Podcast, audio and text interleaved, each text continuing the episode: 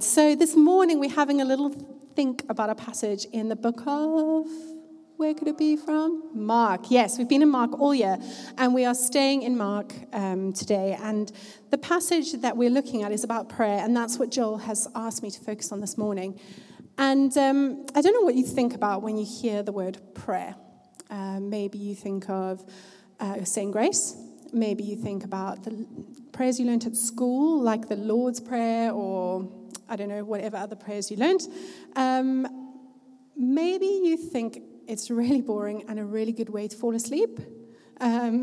Maybe you think that you're not very good at it, and that you find the whole speaking to the ceiling thing quite awkward, I don't know, and a bit strange.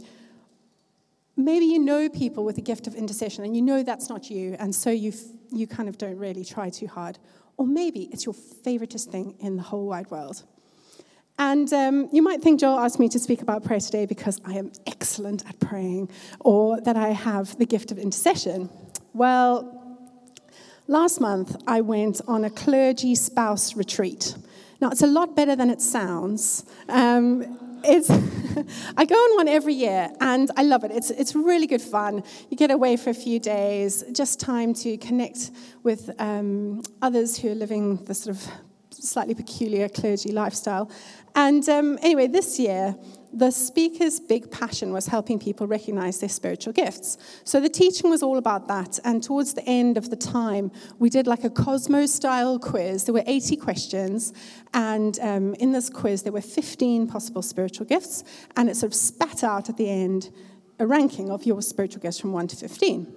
It's helpful in sort of knowing how to focus your energies, and also knowing why you perhaps find certain things a bit more tricky than others. And intercession wasn't at the top for me. It wasn't at the bottom. It was sort of a middly spiritual gift. And it's not really something I'm particularly gifted at. But that doesn't mean that prayer isn't a key part of what God is calling me to and calling all of us to. 1 Thessalonians 5 says, part of it, this isn't the whole chapter, but there's a couple of verses that say, pray continually, for this is God's will for you in Christ Jesus. Prayer is a key part of our lives as Christians. It is part of God's will, part of his best for us. It's one of the ways that we connect with him. It's one of the ways we hear from him. It's one of the ways we can pour out our hearts to him. It's one of the ways that we can bless others by praying for them. It's one of the ways that we can see heaven breaking through on earth. So we're going to have a little look at today's passage. It's from Mark 11, and it said just after Jesus comes into Jerusalem on the donkey, so what we sort of celebrated at Palm Sunday a couple of weeks ago, and then he is hungry after this happens, and he goes to this tree, and he's looking for some figs. It's a fig tree, and he finds none. And so he curses the tree, and he says that the tree will never bear fruit again. And we pick up the story at verse 20. It says, in the morning, as they went along, they saw the fig tree withered from the roots. Peter remembered and said to Jesus, Rabbi, that's what they call Jesus, look, the fig tree you cursed has withered. Have faith in God, Jesus answered. Truly I tell you, if anyone says to this mountain, go and throw yourself into the sea, and does not doubt it in their hearts, but believes what they say will happen, it will be done for them. Therefore, I tell you, whatever you ask for in prayer, believe that you have received it, and it will be yours. And when you stand praying, if you hold anything against anyone, forgive them, so that your Father in heaven may forgive your sins. Now, I don't know if this passage leaves anyone else thinking, what on earth just happened there? Like, I don't know about you, but I think that being with Jesus must have been like a really crazy ride. You know, you get the miracles, you get the awesome teaching, you get the healings, and then you get things like this.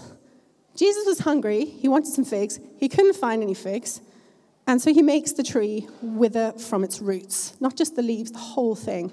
And it's a really unusual move for Jesus.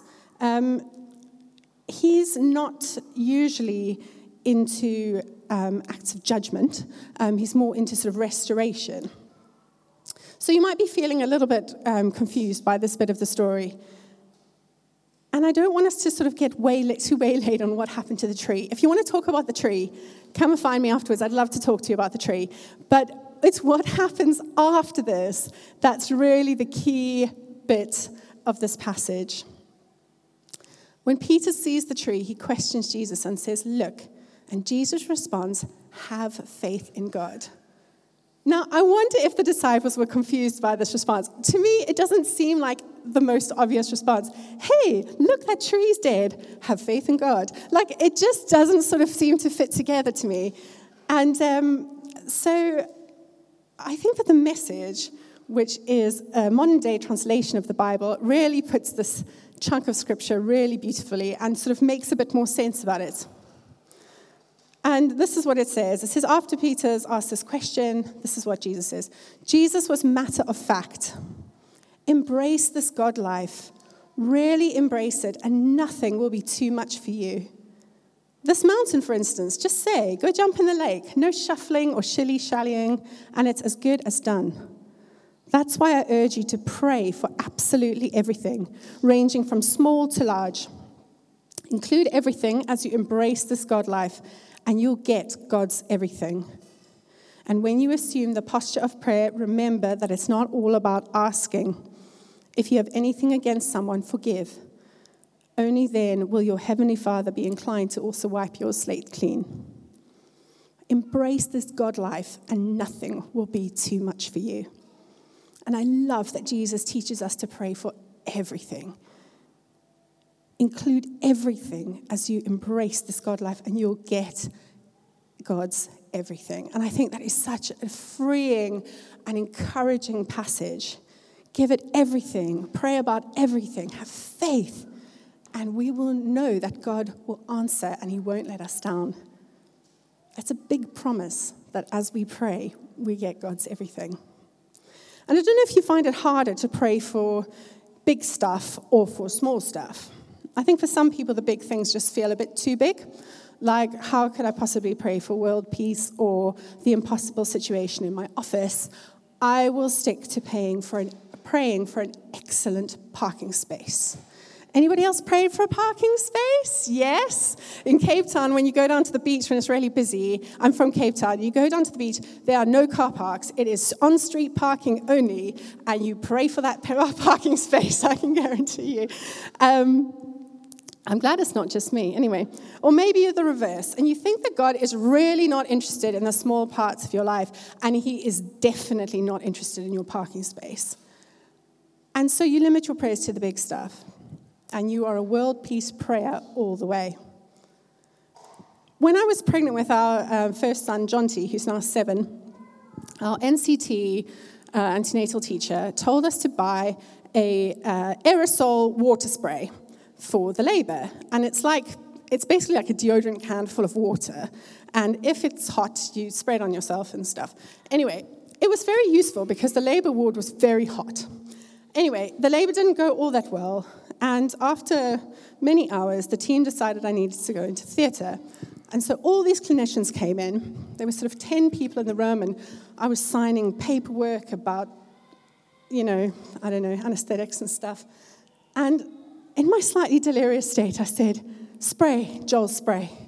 And Joel looked at me and said, "Are you sure?" I said, thinking, "Why are you still standing there? I am in labour." I said, "Yes." So he said, "Okay."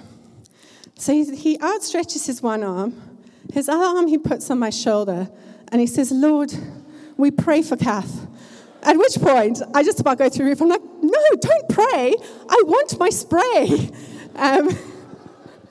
So, yeah, there you go. But it was actually hilarious. Like, in hindsight. So holy, Joel. But Joel did have the right idea. He didn't sort of care what other people thought about him, and he called out for God for what we needed in that moment. And Jesus teaches us, to pray for the big stuff, but also to pray for the small things. And that's when we see God's breakthrough.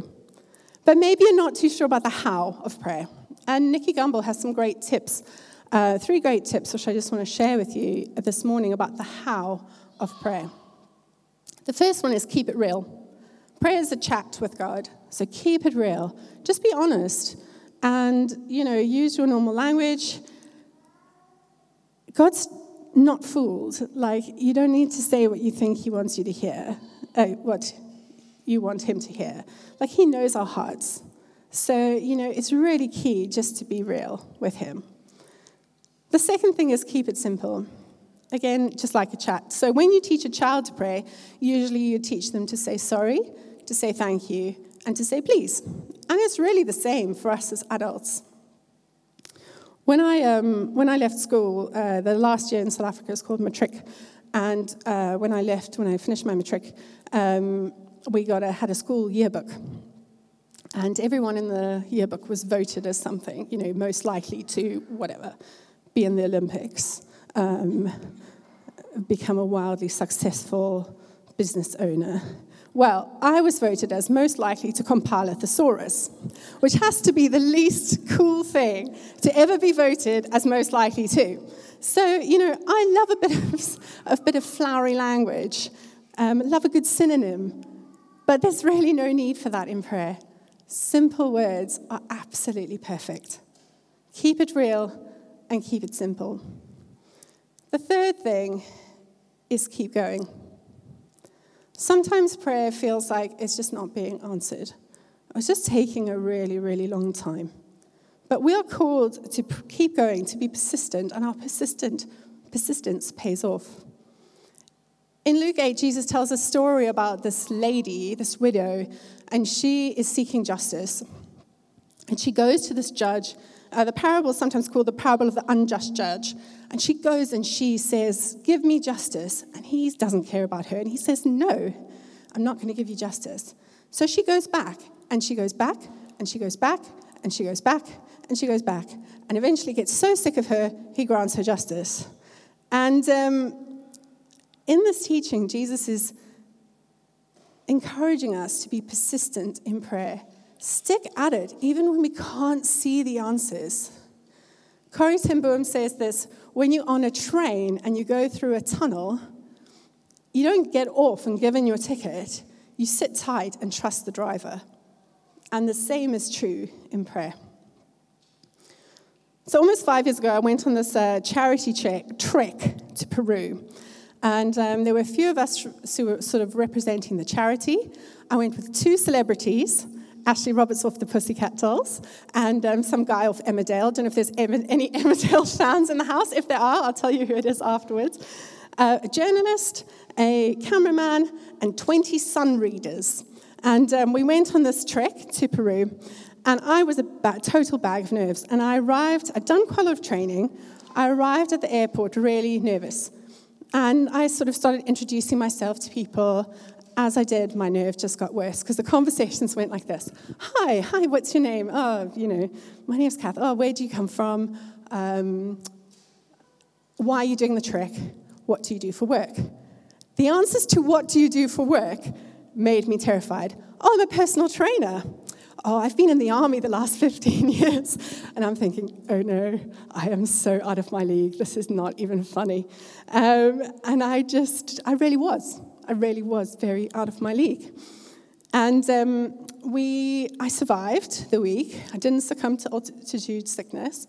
And I collapsed in my tent, exhausted every night. And on the last day, we traveled to what would be the final challenge, which was climbing Machu Picchu mountain. So Martin's going to put up a picture for us. When you see pictures of Machu Picchu, this is what you see, right? So this is when you walk in, this is sort of the view. And you see that mountain there? I was like, okay, I can do that.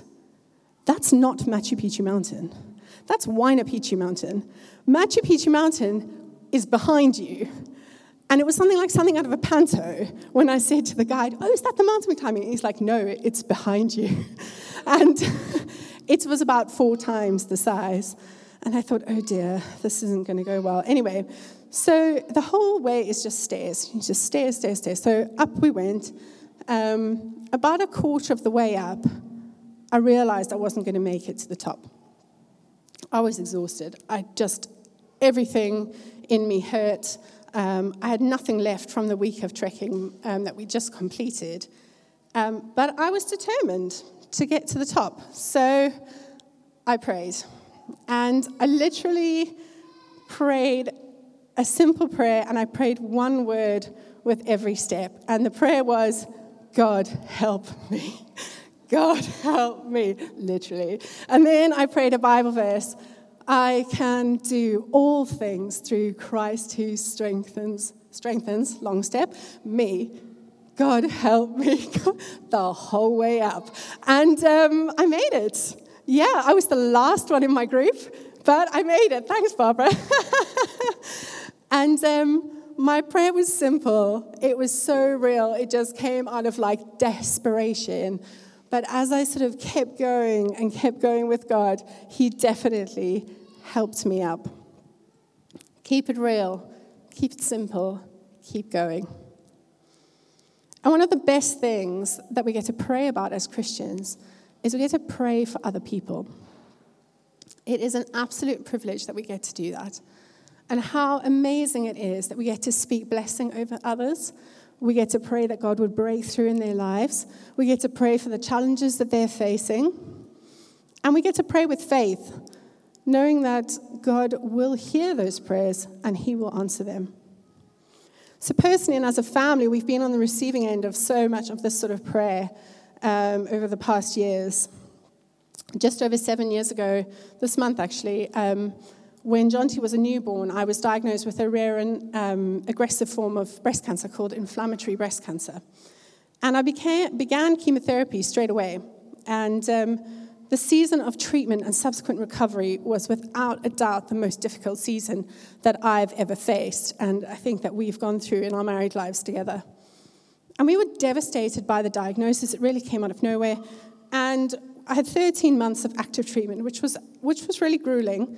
And particularly we had a newborn, so that's pretty hard on its own. And plus the treatment, life just felt quite impossible a lot of the time. But people from all around the world started praying for us. And I just really sort of feel like they carried us on this great wave of prayer when we were at our weakest. And it was a really beautiful gift that so many people offered to us, even people we didn't know.